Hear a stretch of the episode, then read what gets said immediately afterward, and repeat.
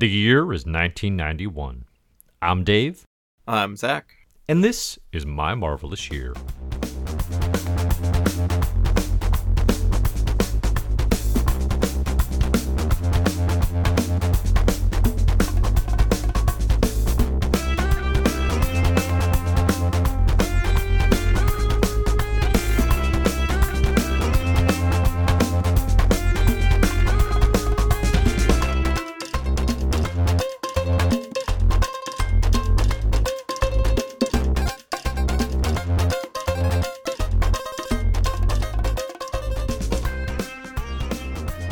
Hello, and welcome to My Marvelous Year. I'm Dave Buesing, founder and editor in chief of comicbookherald.com.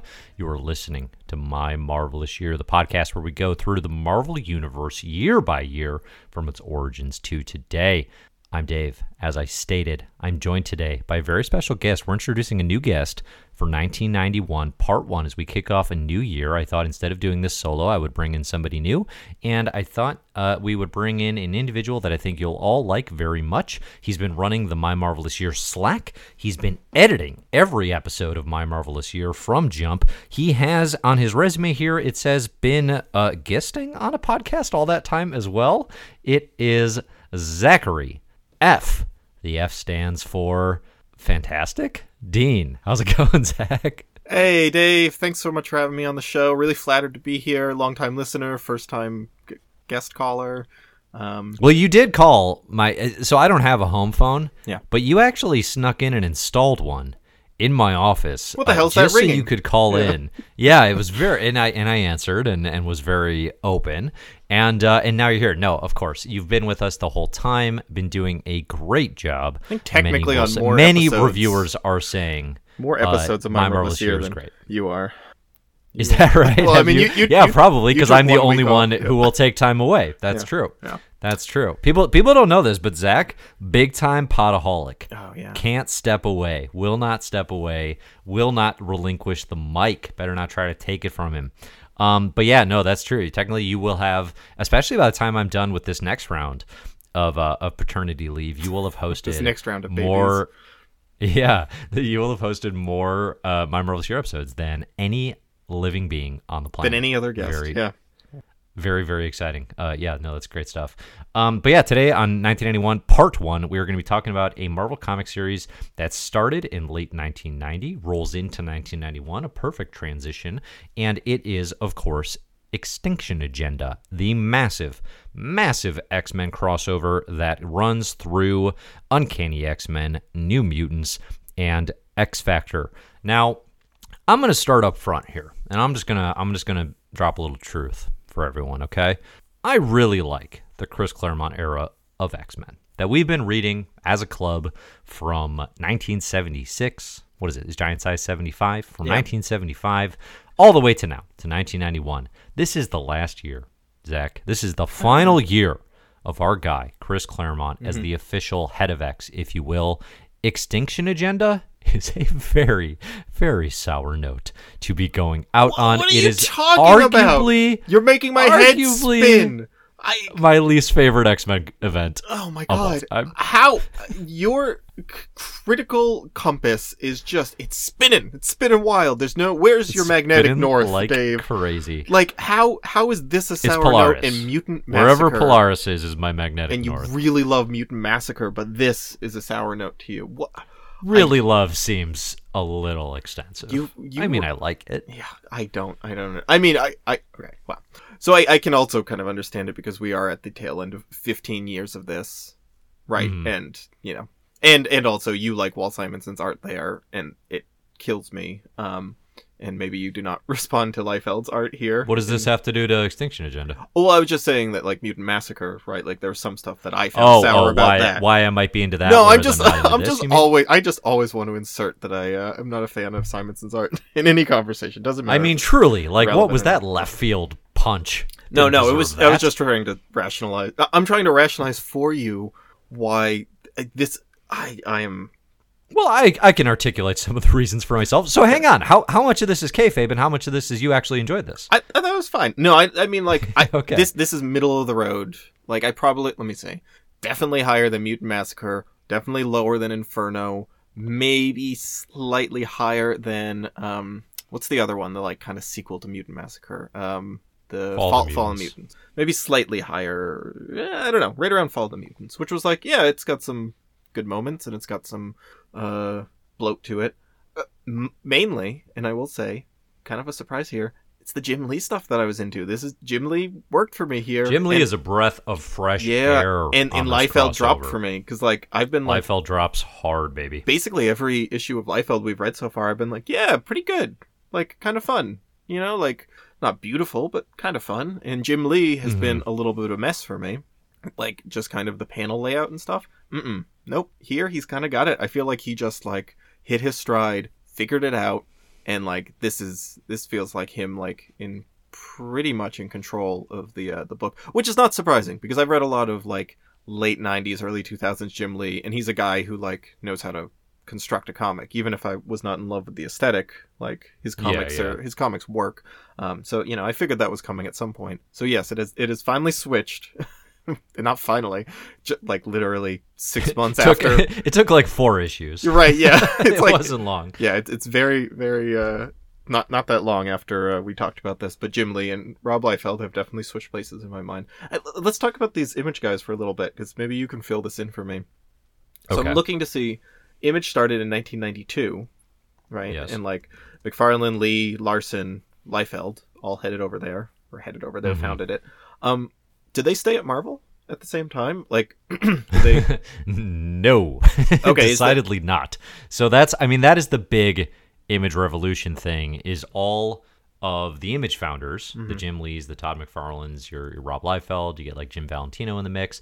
They all, um, Marc Silvestri, uh, there's a few others. They all get together and they take their talents to start Image Comics. They transition off of all their Marvel books. So like that's what we're going to hit in 1992 is a historically interesting moment, mm-hmm. but a creatively very challenging moment where all of the hottest sellers, all of the big guns basically say like we can do better by ourselves. We can do better on Yeah. create our own Yeah, stuff in a not wrong and definitely ahead of its or maybe of the moment and, and of its time Very, move yeah, very to say moment. like doing this work for hire is probably not the best idea.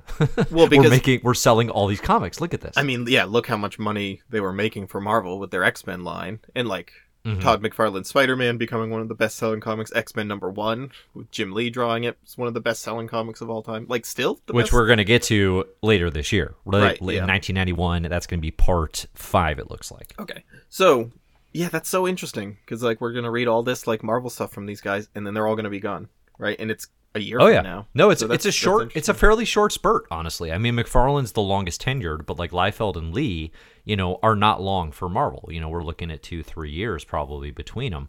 Um, but yeah, I mean, it's you know, this is they do Extinction Agenda. We're gonna get into their X Men, and and then Liefeld's gonna launch X Force, so that's coming later this year as well. But like, they're not gonna be on those series for super long. I think Lee's on X Men for maybe 10, 11 issues, something like that, coming out of this. Um, and uh, yeah, no, it's it's a big it's a big transition in in 90s not only in marvel but just in the comics landscape because then obviously we get image and hardly everything that came out of that in the 90s is uh, is something i would look at today and say oh you got to read this classic. But there's a lot of interesting stuff. There's a lot of interesting ideas. There's a ton of like you know era defining uh, visuals. And then of course just what image has progressed into as we record this in 2021 where over, over the course of certainly the 2010s they've released you know how many of the most interesting comics in the kind of like you know uh, mass market American landscape, right? So Yeah.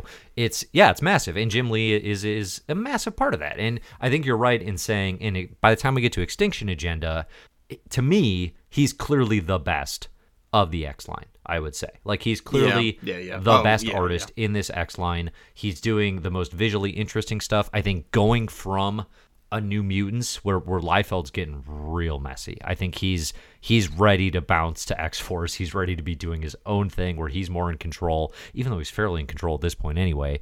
Um, and then X Factor is just like a weird throwback anomaly, which um, is almost refreshing. But you've got Louise Simonson writing, and you've got Jon uh, Bogdanove on art, and that to me is just like, well, this doesn't fit. Like, which one of these things is not like the other? It's X Factor every issue. Yeah. Um, but then the Jim Lee Claremont stuff is still like, okay, yeah, like this is this is progression of what X Men is and what it can be. I think for me the biggest problem is less.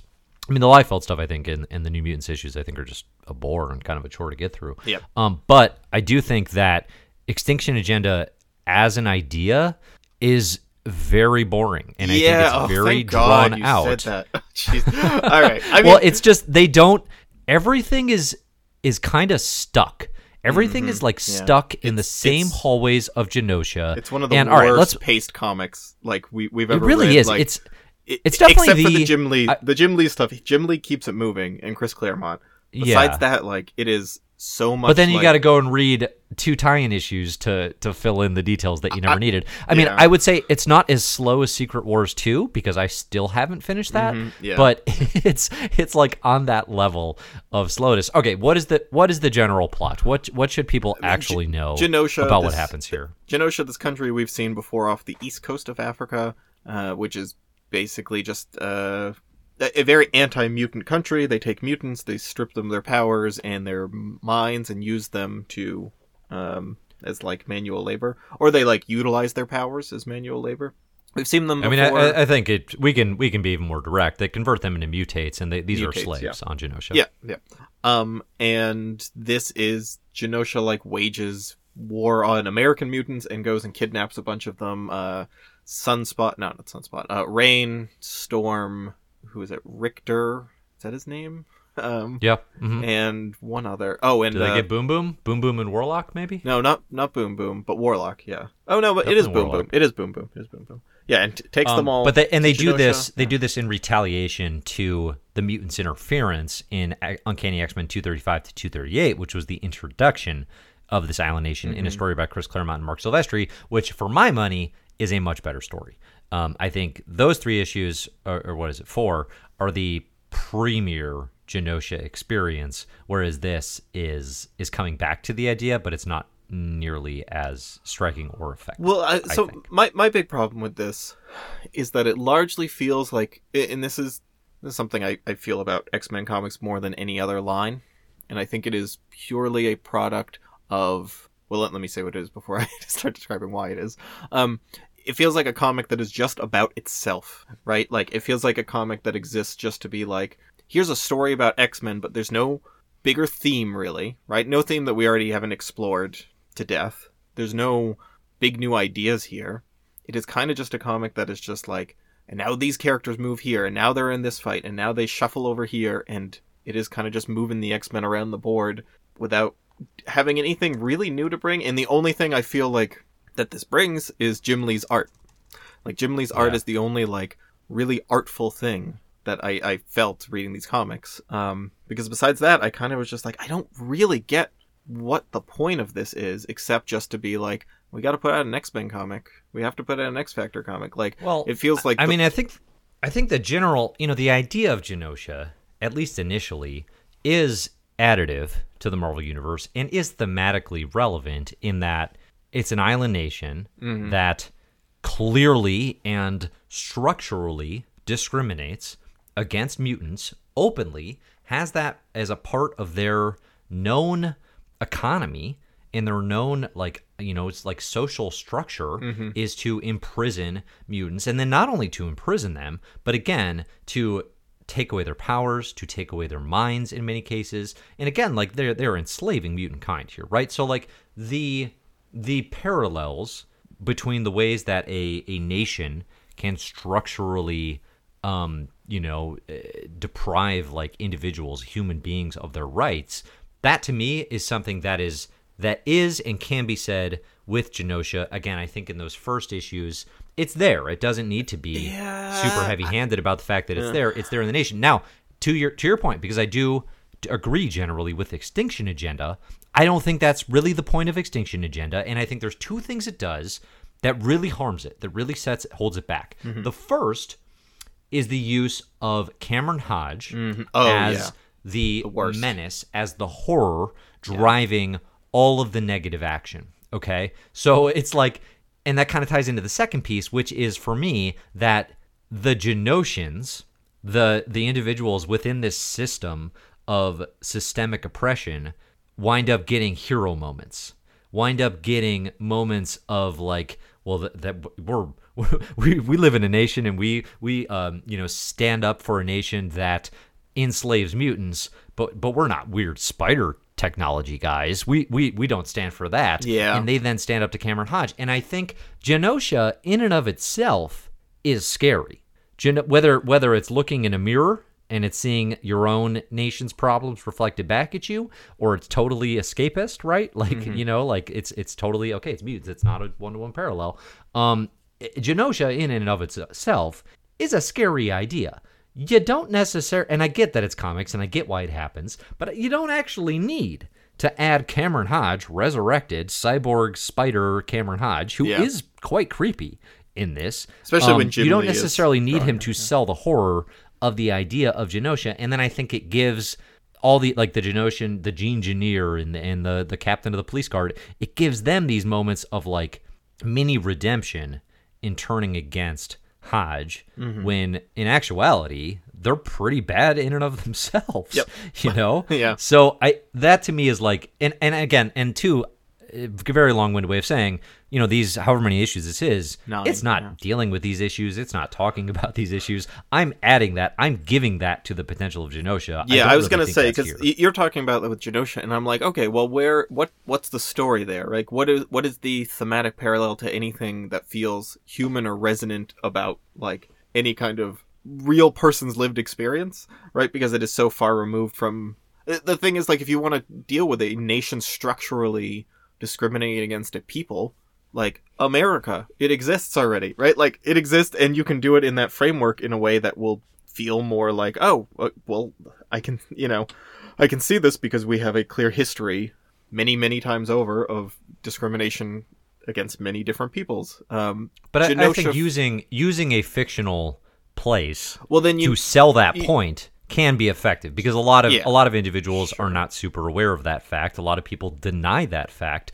So you can use a fictional place. well in, i- X-Men in that case you need to problems. you need to do something where like any of it feels like some kind of familiarity right like it's grounded in something that that feels like compelling in a a, a real world parallel because there's nothing to Geno- I mean Genosha is like it, it's so it's so wild and villainous and like and lacks any kind of actual you know like societal structure like you really don't get a good idea of what this place is like for mutants to live in it is all like Cameron Hodge because you're right Cameron Hodge stinks here because he is such a big focus of this it's nine issues and he is all over all nine of them he is like such a huge presence and his whole thing is just like I'm stealing their powers. I, I hate mutants. I'm gonna steal all their powers, and he is just like he couldn't be a less compelling villain, except for his design. His design when Jim Lee is drawing him is kind of cool and creepy, and it, it's actually, I really actually really like I really like Jon Bogdanove's yes, first take on Yes, Cameron yes, Hodge, yes. which was so he's he's basically he's got all these machine and wiring connecting and this like giant spider like mechanical body. But then the way he draws him, the first uh, X Factor issue, is then putting his his head is still human of sorts, but putting it on like a fake like like a mannequin in a suit cardboard. and uh, tie. no, it's like a car, a flat cardboard cutout. Yeah, and, That's like, and, and really there, good. there's That's even a- comments about like, does he think we don't notice? Like, does he Yeah. think we don't see the giant, you know, machine spider behind him? That's a great That's actually touch. pretty creepy Yeah. and pretty smart. That because that was like the first time we really spent. T- well, so Liefeld drew him, and I actually didn't have much of an idea. I was like, okay, it's a man coming out of a wall, I guess. Right, like because Liefeld. It's funny you switch between Jim Lee, uh, Jon Bag Bag Bag. What is it? Bogdan- Bogdanove. Bogdanove and uh and Jim Lee and Bogdanove. And then you switch to Liefeld, and it is like an entirely different creature because Liefeld's drawing Oh yeah. is oh yeah. so lacking in detail and kind of lazy and hard to read and like actually see what it is. Um, but the other two do a good job. But Bogdanove's art is But like they do all. All three artists have different ideas of what the characters are going through. yeah, like what they look like. Yeah, like sure. there's not there's not a clear like, hey, let's talk to each other and get on a similar page even Yeah. about the designs here. Um, they're kind of all over the place, and and in that reg- like the continuity of it is a bit messy. Although ironically, like the story continuity is like almost too tight. It's like almost two. like, hey, let's all exist in the same. you know space and and two Oh, hours. sure, right. it does. It does just kind of feel well. The th- like it has that problem that I have with a lot of X comics and a lot of Claremont's writing. But like Claremont was actually not the, like I always felt relieved when I went back to Claremont and Jim Lee because He stands Those- out.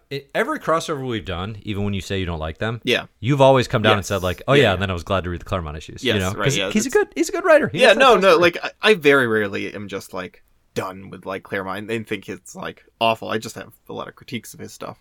Um, but like something that he bugs me with that actually was happening more in the other issues was that there's not scenes right it kind of just felt like one long Hmm. running like this is happening and this is happening and this is happening but there's no like scene shift right it just was so breathlessly like moving forward while also not advancing the plot really like yeah. one of the new Yeah. mutants issues was just like they're all captured. Okay and they escaped for a minute and now they're all in jail and then warlock frees and he frees them and now they're captured again. And it was just like captured freed captured freed captured and then there's no pacing to it. There's no like up and down. There's no like very few pauses for a breath right so that you can like situate yourself. It's just like No. The cycle of the cycle of getting captured on Genosha, of Cameron Hodge monologuing, and then of people getting freed and trying to break out. I mean, that really is the extent of this event. Um, I, I think I don't know. I guess I would be I would be curious, but not curious enough to like really dig into it. But I'd be curious for people who like the extin- extinction agenda, like why? Like if you took like nostalgia out of it and you took I don't know if you were just into the Jim Lee of it and the art of it or something. Like I'd be really curious like what the rationale for digging this particular event would be. Um I I don't get it. I just I think it's I've read it twice now, I think. Um and then this is one too where like when Marvel did the 2015 Secret Wars, and they were, and I won't spoil anything, but when they were re- pulling for like tie-ins, and it was kind of just all like, hey, what are the legacy stuff in Marvel we could pull from? There was an Extinction Agenda one they did, and even in the moment, that was before I had read the original, but even in the moment, I was like, this is weird, like why this one? And then I read it, and I'm like, yeah, that wasn't interesting at all. like it's just, I think compare this to the moments in X Men that we've had to this point, right? Look at um, it doesn't even have to be a big event. Look at Days of Future Past. Look at the Phoenix Saga. Look at the Brood. Look at even Mutant Massacre, which I know you don't like, but like ramifications. It has mem- like there's stuff you can remember from that. Um, Fall of the Mutants, uh, and then Inferno, and then Extinction Agenda held up against that.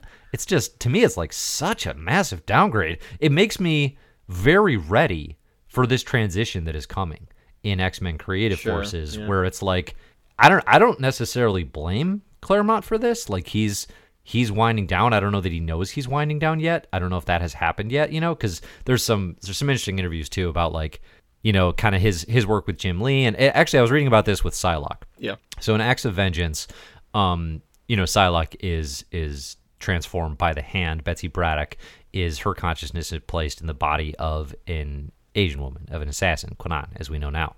And uh, in the mo- like some interviews with Claremont, or maybe much later, I can't remember. I think they're much later. He basically said like, I I never intended that to be permanent. I always thought, you know, eventually we would we would revert it and we go back. What I didn't plan on was Jim Lee staying on the book longer than myself, and I'm paraphrasing. Yeah. But um, you know, basically he was like, what I what I didn't expect was that Jim would stay on X Men, and I'd be the one who kind of gets pushed out the door because that I don't Claremont's he doesn't have like a retirement party. And we're gonna talk about this with X Men number one and number three, or number one through three when they when they officially have the final Claremont stories. But he doesn't get like I don't know like how hostile it was in the moment necessarily, but he's not like, hey, I'm done. Let me hand this over to Lee. Like he's still to this day wishes he was writing X Men. Yeah. you know. Yeah. I don't think he was ever going to be done. And I'm not.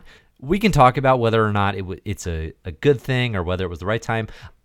I kind of I do think it's kind of a good thing. I kind of think it's the right to have time. I also, you know, I feel bad for the the man specifically for you know, like Yeah, being, sure. being put, you know, the, uh, on a different level of like, is it fair to him, right? And it Mm-hmm, certainly seems like he, you know, kind of had his baby wrestled from him. Um, but that like, Well, and we talk all the time about, you know, like why is it that creators don't have the same comics creators don't get the same like benefits and the same um I don't know, like like shelf life that an author would get, mm-hmm. right? Where like an author in their 50s and 60s, like of course they could write a good book. They're probably getting better as they hone their craft. But comics writers, it's like oh they're 50 like like no way like that's it's super rare you know and i like i don't know i've just I, I just you keep seeing like as creators progress they don't necessarily get the at bats in the work for hire scene which sometimes is by choice but often it's not and Yeah. and that part of it kind of sucks you know potentially but then as, as a fan as a reader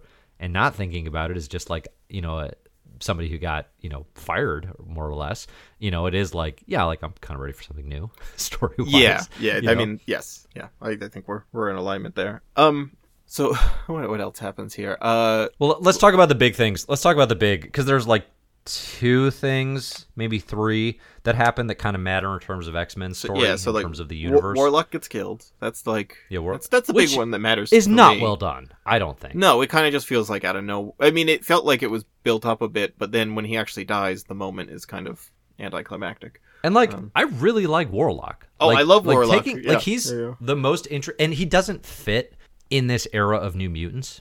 You know, Yeah. like he doesn't. yeah. He He- doesn't he's too fit silly. in the Liefeld militarization of Cable.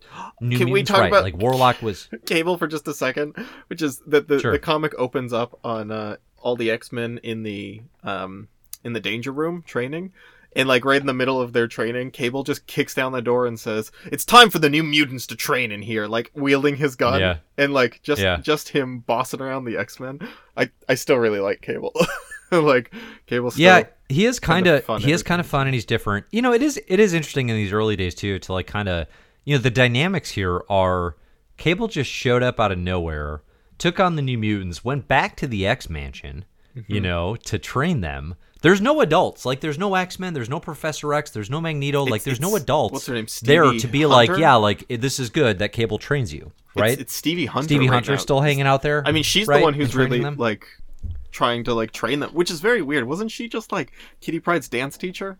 like I was reading. The, she she comes on i think professor x even brings her in and she she becomes an educator for the for the younger yeah, it, uh, i think the new mutant specifically but yeah no she starts it's funny because like she's back, dance teacher and we have not seen her for a long time. And the editorial note is like, uh, you know, Stevie Hunter last seen, um, dot dot dot. We don't even remember when. Like- Hey, that's that's very stanley-esque uh, honesty there which just i like we, we didn't have Um, time but- to go look up in the archives. Yeah, but it is it. I guess that that actually ties into kind of the other another thing that Extinction Agenda is doing, which is maybe the most important thing of all of them, which is it's bringing all the mutants back together again. Mm-hmm. Like we've had a long five plus years now of everyone being totally separated. Yeah. Of the new mutants thinking the X Men are dead.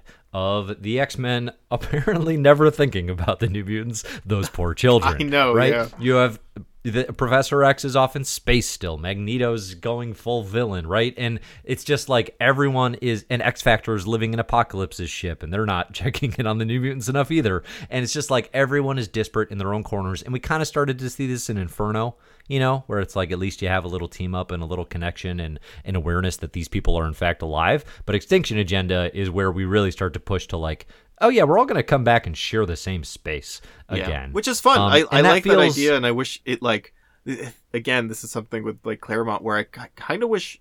I, I just wonder if there's just like not a demand for this, or if it is just like the idea in his head of like what people want. But like, I, I just think there would be space for like spend a few issues, like literally spend like two issues about the renegotiating of space and like the settling of these teams after you know Yeah. like all these changes Yeah. Like I think people like these characters enough that you can like spend time breathing and just like Well, I mean, he he breathes. I mean, you're not reading every Claremont issue. that that's that's true. I mean we, we do jump from Yeah. event to event. Yeah, It that doesn't that's happen true. in this Like, event. um but you know, like th- this is certainly certainly not that. I again, I I will say like if we just read the Claremont the three Claremont issues, I think I would be coming here being like, yeah, this was fun. Good uh, good three Yeah. issues. You know, like Yeah, it'd be like this is a fine follow up to Genosha. Jim Lee's coming into his own. because Um, I'm ready to get to the next stuff. Yeah, Yeah, for Lee sure. It's it's really the tie-inness of it that Yeah. that really hampers it. Because and part of it too is like, ironically, like New Mutants, which we really dug the first.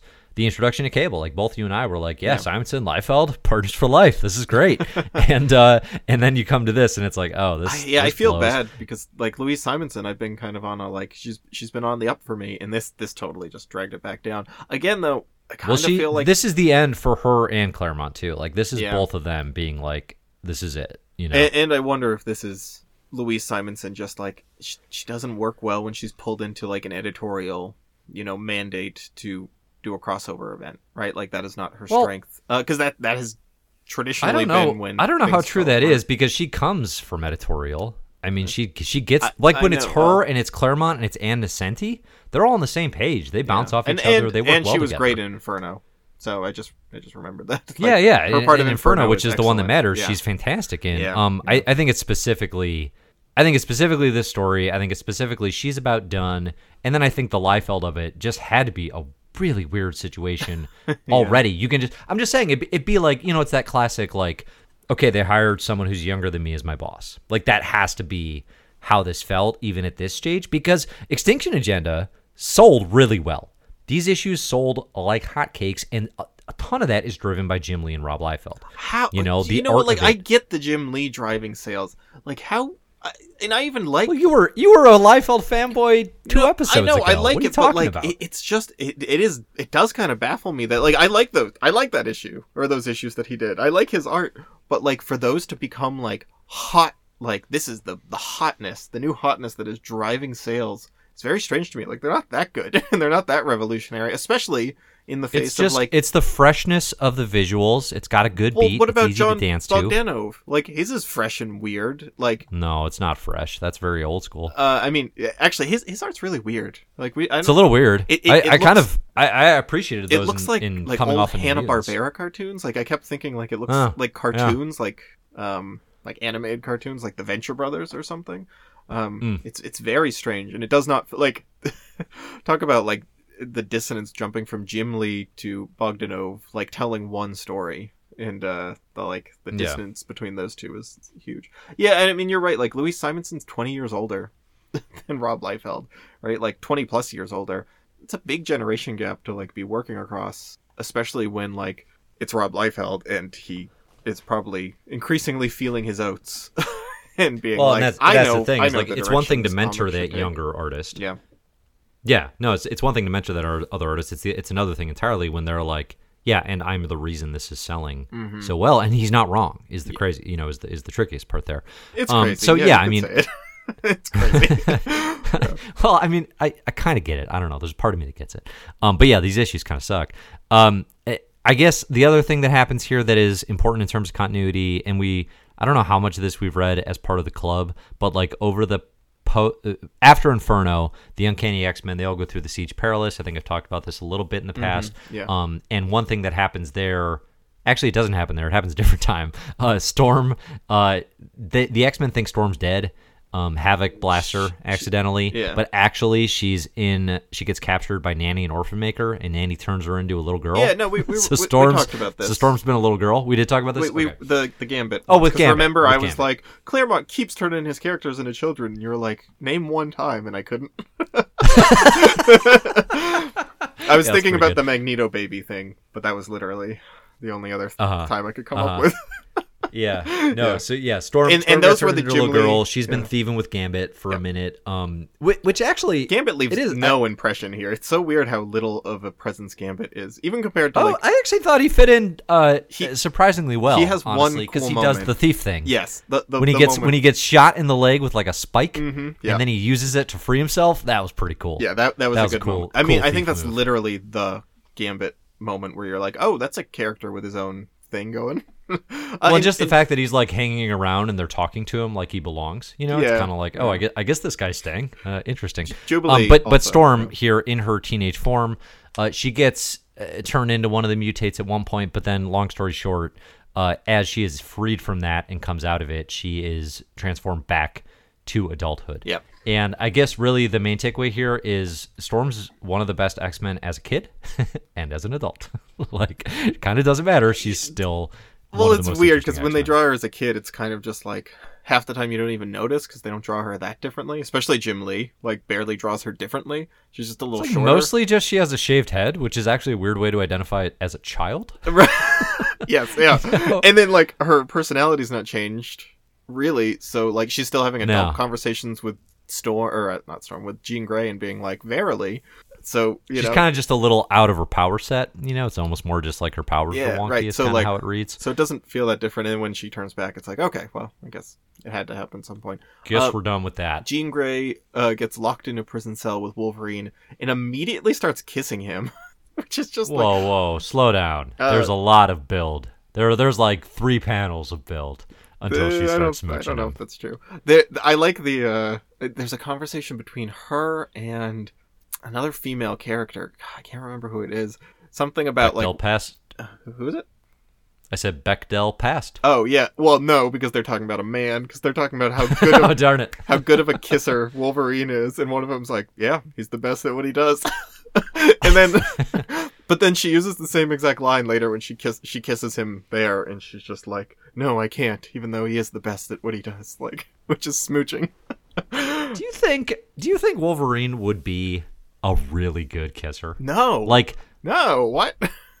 I really don't think he would be. Like, it's going to be grisly. You're going to be getting hair all up in your mouth. Yeah, you oh, if they were doing it realistically, like Jean Grey, like they would show five minutes later, and she would have that like you know stubble burn all around her lips. She'd be pulling hair off her tongue, you know, for sure. Like Wolverine smells. There's no way he smells good. He's been dying for like three weeks at this point in the comics. Yeah. No way he smells good. I'm just I, I'm I'm dubious that his his kiss work is so fine that he woos Jean just like that. Now, well, he does have. I mean, coming. you know, like it's more than just the kissing, right? Like he's got a, an- a literal animal magnetism. Because I actually am. you telling me here- they do more than kissing? I didn't see it. Mm, I, I, I, I have no, I have no more. Not Jean. um, Yeah, no, I- that I'm, does he- happen. I'm here for the, uh, the, the kind of like love triangle between the three of them. Like I, I like specifically just because I kind of like, uh, you know, Wolverine peeing in Scott Summers cereal. like I, I kind of like Yeah, yeah. just just through that like that's kind of fun to me and also i just you know i like the it, it is a very worn trope but it is fun of the like my nice sturdy reliable boyfriend versus the you know the sexy bad boy um and, and yeah, I, I think maybe it It works will fine. get tiresome or something, but I, I would say even at this point, it's Well, kind of until like, yeah, sure, it's a it's a fun dynamic. it's kind of fun for until hickman just solves it like you know It has been solved. I will not spoil it, other than Yeah. to say solved, and that has never led to problems ever in the history of people. Um, so yeah, I mean, I don't know. This this event, I just I don't want to say it's definitely my least favorite X Men event, but if I actually sat down, it might be. It might be. And like it's okay. It's not it's not Secret Wars 2. I don't think it's atrocious. It's definitely not actively harmful, right? It's not Avengers 200 or something where there's real there's real nasty undercurrents or anything like that. I don't believe. Um it's mostly just very boring and way too drawn out and I wish I wish it had been like you know, three issues in Genosha, and then something else entirely happens. Because, like you said, it's just capture free, capture free, capture free, Yeah. with some very uninteresting conversations going on. I mean, to me, a more interesting version of Extinction Agenda is like reconciling Genosha's place in the world and like Sure, looking at the actual international, like, how does this country work and like what, yeah like, why is what no it one like doing anything? i mean it, i mean you wouldn't do this but like ha- have it way slim it down slim it way down and have it be about a new mutant or two not the new mutants like just a new mutant um, who Mhm. lives in genosha and their experience of living you know in a country. Because then maybe you could draw some parallels. Like if you're doing it that like it's a country that abducts mutants from another country to like strip them of their powers like there's no real life parallel there. But if you want to talk about like hiding in your own country because you are a you know like persona non grata there there's something there right? Like there's something Yeah, you could yeah. study there in, in doing that you know Well, like maybe there's no there's no like Genoshan mutant resistance actually, which is a weird thing there's no to not Genoshan have. culture period right? Besides like No, the, the three freaks at the top who are you know just like trying to strip them of their power. It's cameron hodge and the the gene smith or whatever his name is. Gene I engineer guess we haven't really the gene engineer. Yeah, we we haven't really talked about it too much, but like, so Cameron Hodge is he's a purported X Factor ally, as he's the friend of Yeah. Warren Worthington. right yeah He then betrays them, circa Fall the Mutants. Okay, sells them out. You know, basically tries to. Turns out he hates mutants, has hated Warren and resented him all his life. He's basically Warren Worthington, the uh, Angel's archenemy. Okay, and then as Warren becomes Archangel in the build to Inferno, Cameron Hodge starts the right. which is a terrorist organization that hates mutants and hunts them. Mm-hmm. Yeah. Warren, uh, after Cameron Hodge tortures and I think kills one of Archangel's uh, former love interests. Uh, was it Bambi? Bambi or Candy? Candy? Candy Southern. Yeah, um, yeah, yeah. Warren, Warren uh, chops off his head. Okay, chops off his head. Cameron Hodge comes back, and it's like of all of the villains in X Men, you know, that are interesting. Why? Why are we doing a whole event about Cameron Hodge? Yeah, yeah, you know, like why? Why on earth? And the only thing I like, Cameron Hodge sucks in in every capacity. He's he's uninteresting. He is visually, I suppose, somewhat interesting in that visually the artistic renditions are like strange and him. horrific Otherwise, no. Yeah, like like a Junji Ito Cameron Hodge gonna be creepy, right? Sure, like that'd be a good fit. Yeah, yeah, yeah. You know, like there, there's a way to do it. Um, he has super fun tongue gadgets. Okay, at one point he opens his mouth and, like a little out- Joker style water pistol pops yes, out, that, that was actually acid. pretty fun. That that got me. At one point, Havoc, who has been uh, convinced he's a Genoshan magistrate this entire time in classic Havoc siding with the bad guys uh, accidentally form. Um, at one point, he's like him and Cyclops are fighting Cameron Hodge on the roof at the end of this, and Hodge starts to fall off, and then he just like. "Blah," And a whole arm shoots out of his mouth and grabs onto Havoc. Yeah. He's got funny tongue tricks. I will give Cameron Hodge that. Uh, but otherwise, it's just like I don't care about Cameron Hodge. I'm not interested in his plight. Also, historically, like he hasn't been tied to Genosha. He just shows up, and even they're like, "Yeah, this guy's weird. We don't like him." You know, it doesn't. no- it doesn't work. yeah, yeah, yeah. I agree. I totally agree. I I think the um the the the last issue I I think kind of works as the final fight against Cameron Hodge. That like Mm-hmm. that is interesting enough. Ra- oh, Rain is all supercharged now. Like when they gave her her powers back, she can become like I don't know, double the werewolf that she used to. We didn't even mention, but Rain gets turned into a mutate as well, which Yeah. which I will say is effective in terms of just this dead-eyed, you know, like like mindless, you know, controlled person they've turned her into. Like that stuff hits in a way that's like, yeah, that's horrifying. You know that they that they could do that to people and that they willingly do so. Yeah. I think. But go ahead. Um, but uh, yeah, they they get into this big fight at the end, which is just pretty fun watching them try to. He keeps Cameron Hodge keeps saying he, he made a deal with a demon to be immortal, right? So they can't kill him, so they're just batting his yeah, head so around that like was an football. inferno. Right. Right. Oh, okay. I don't remember that. Um, but uh, I just wanted to point out the Marvel Unlimited has the Extinction Agenda like event in it, right? So Uh-huh. like I wasn't using your list, and it also says like on the cover it says How dare you? part one, part two, you. part three, etc. Um, I accidentally read the last two out of order. I swapped them. So I read part eight first without realizing that I was not. I was reading the end, and that kind of works, doesn't it? it ended, and then I was like, "Oh, I missed one." I had no idea. I had absolutely no idea that I'd skipped an entire issue.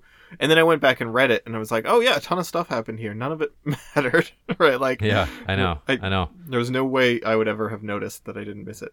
Um, Yeah.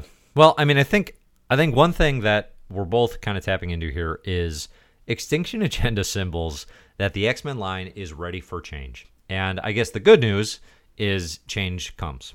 right? Like from here, kind of the X-Men universe as we've known it uh will not really ever be the same. Um there's going to be a lot of change in really every title we're looking at here. Um Yeah. I don't know if it's a spoiler to say because it's in the reading list, which you can find in the show notes. But like Uncanny X Men, okay, that's gonna get that's gonna transition creatively. New Mutants, that's gonna end and then transition creatively, right? That's gonna become X Force. Um, X Factor, that is going to transition creatively. Okay, so like everything about these long running oh, eras Peter is about to David's transition. taking over X Factor. That's interesting to me. It's going to be Peter David and Larry Stroman, which will be which will be it will be interesting, and we'll read some of that. So yeah, i I think there's there's good things on the horizon. It is it's a bummer of a final event to go out on. I think Infer- I mean, Um, inf- n- n- he clearly did- Inferno should have been Inferno was the perfect. That was the we just won the championship. Let's walk out. Yes, yeah, exactly. Okay, If he had I- left it, but you know, he didn't know he was walking out, right? So Well, he'd been Claremont. I mean, like Louise Simonson could have done Oh, the same yeah, thing, and you'd yeah, be yeah. like, "Oh, she went out on a high note," you know. And I, I get why they didn't. Why would you? But you know, they could still play. Um, but yeah, so I think that's that's going to do it for the Extinction Agenda uh, conversation. I think we have 1991's uh, comics here in the show notes. If you are so inclined, you can find all those for what we are reading next. Uh, next time on My Marvelous Year, in part two, we're going to talk about the return of Venom in Amazing Spider-Man. We're going to talk about the world's weirdest Fantastic Four. Ooh, what does Walt that? Simonson Spider-Man, including Zach, including probably my favorite Walt Simonson Marvel comic. Oh, in interesting. Fantastic Four. Okay. Yeah, and then uh, and then we're gonna talk about New Thor, baby. New Thor. It's an era of transitions here in 1991. But yeah, we got some big stuff coming. Otherwise, we got Well, I'm excited. introduction to Deadpool. We got Yeah, Weapon yeah. X by Barry Windsor Smith, one of my all-time favorites.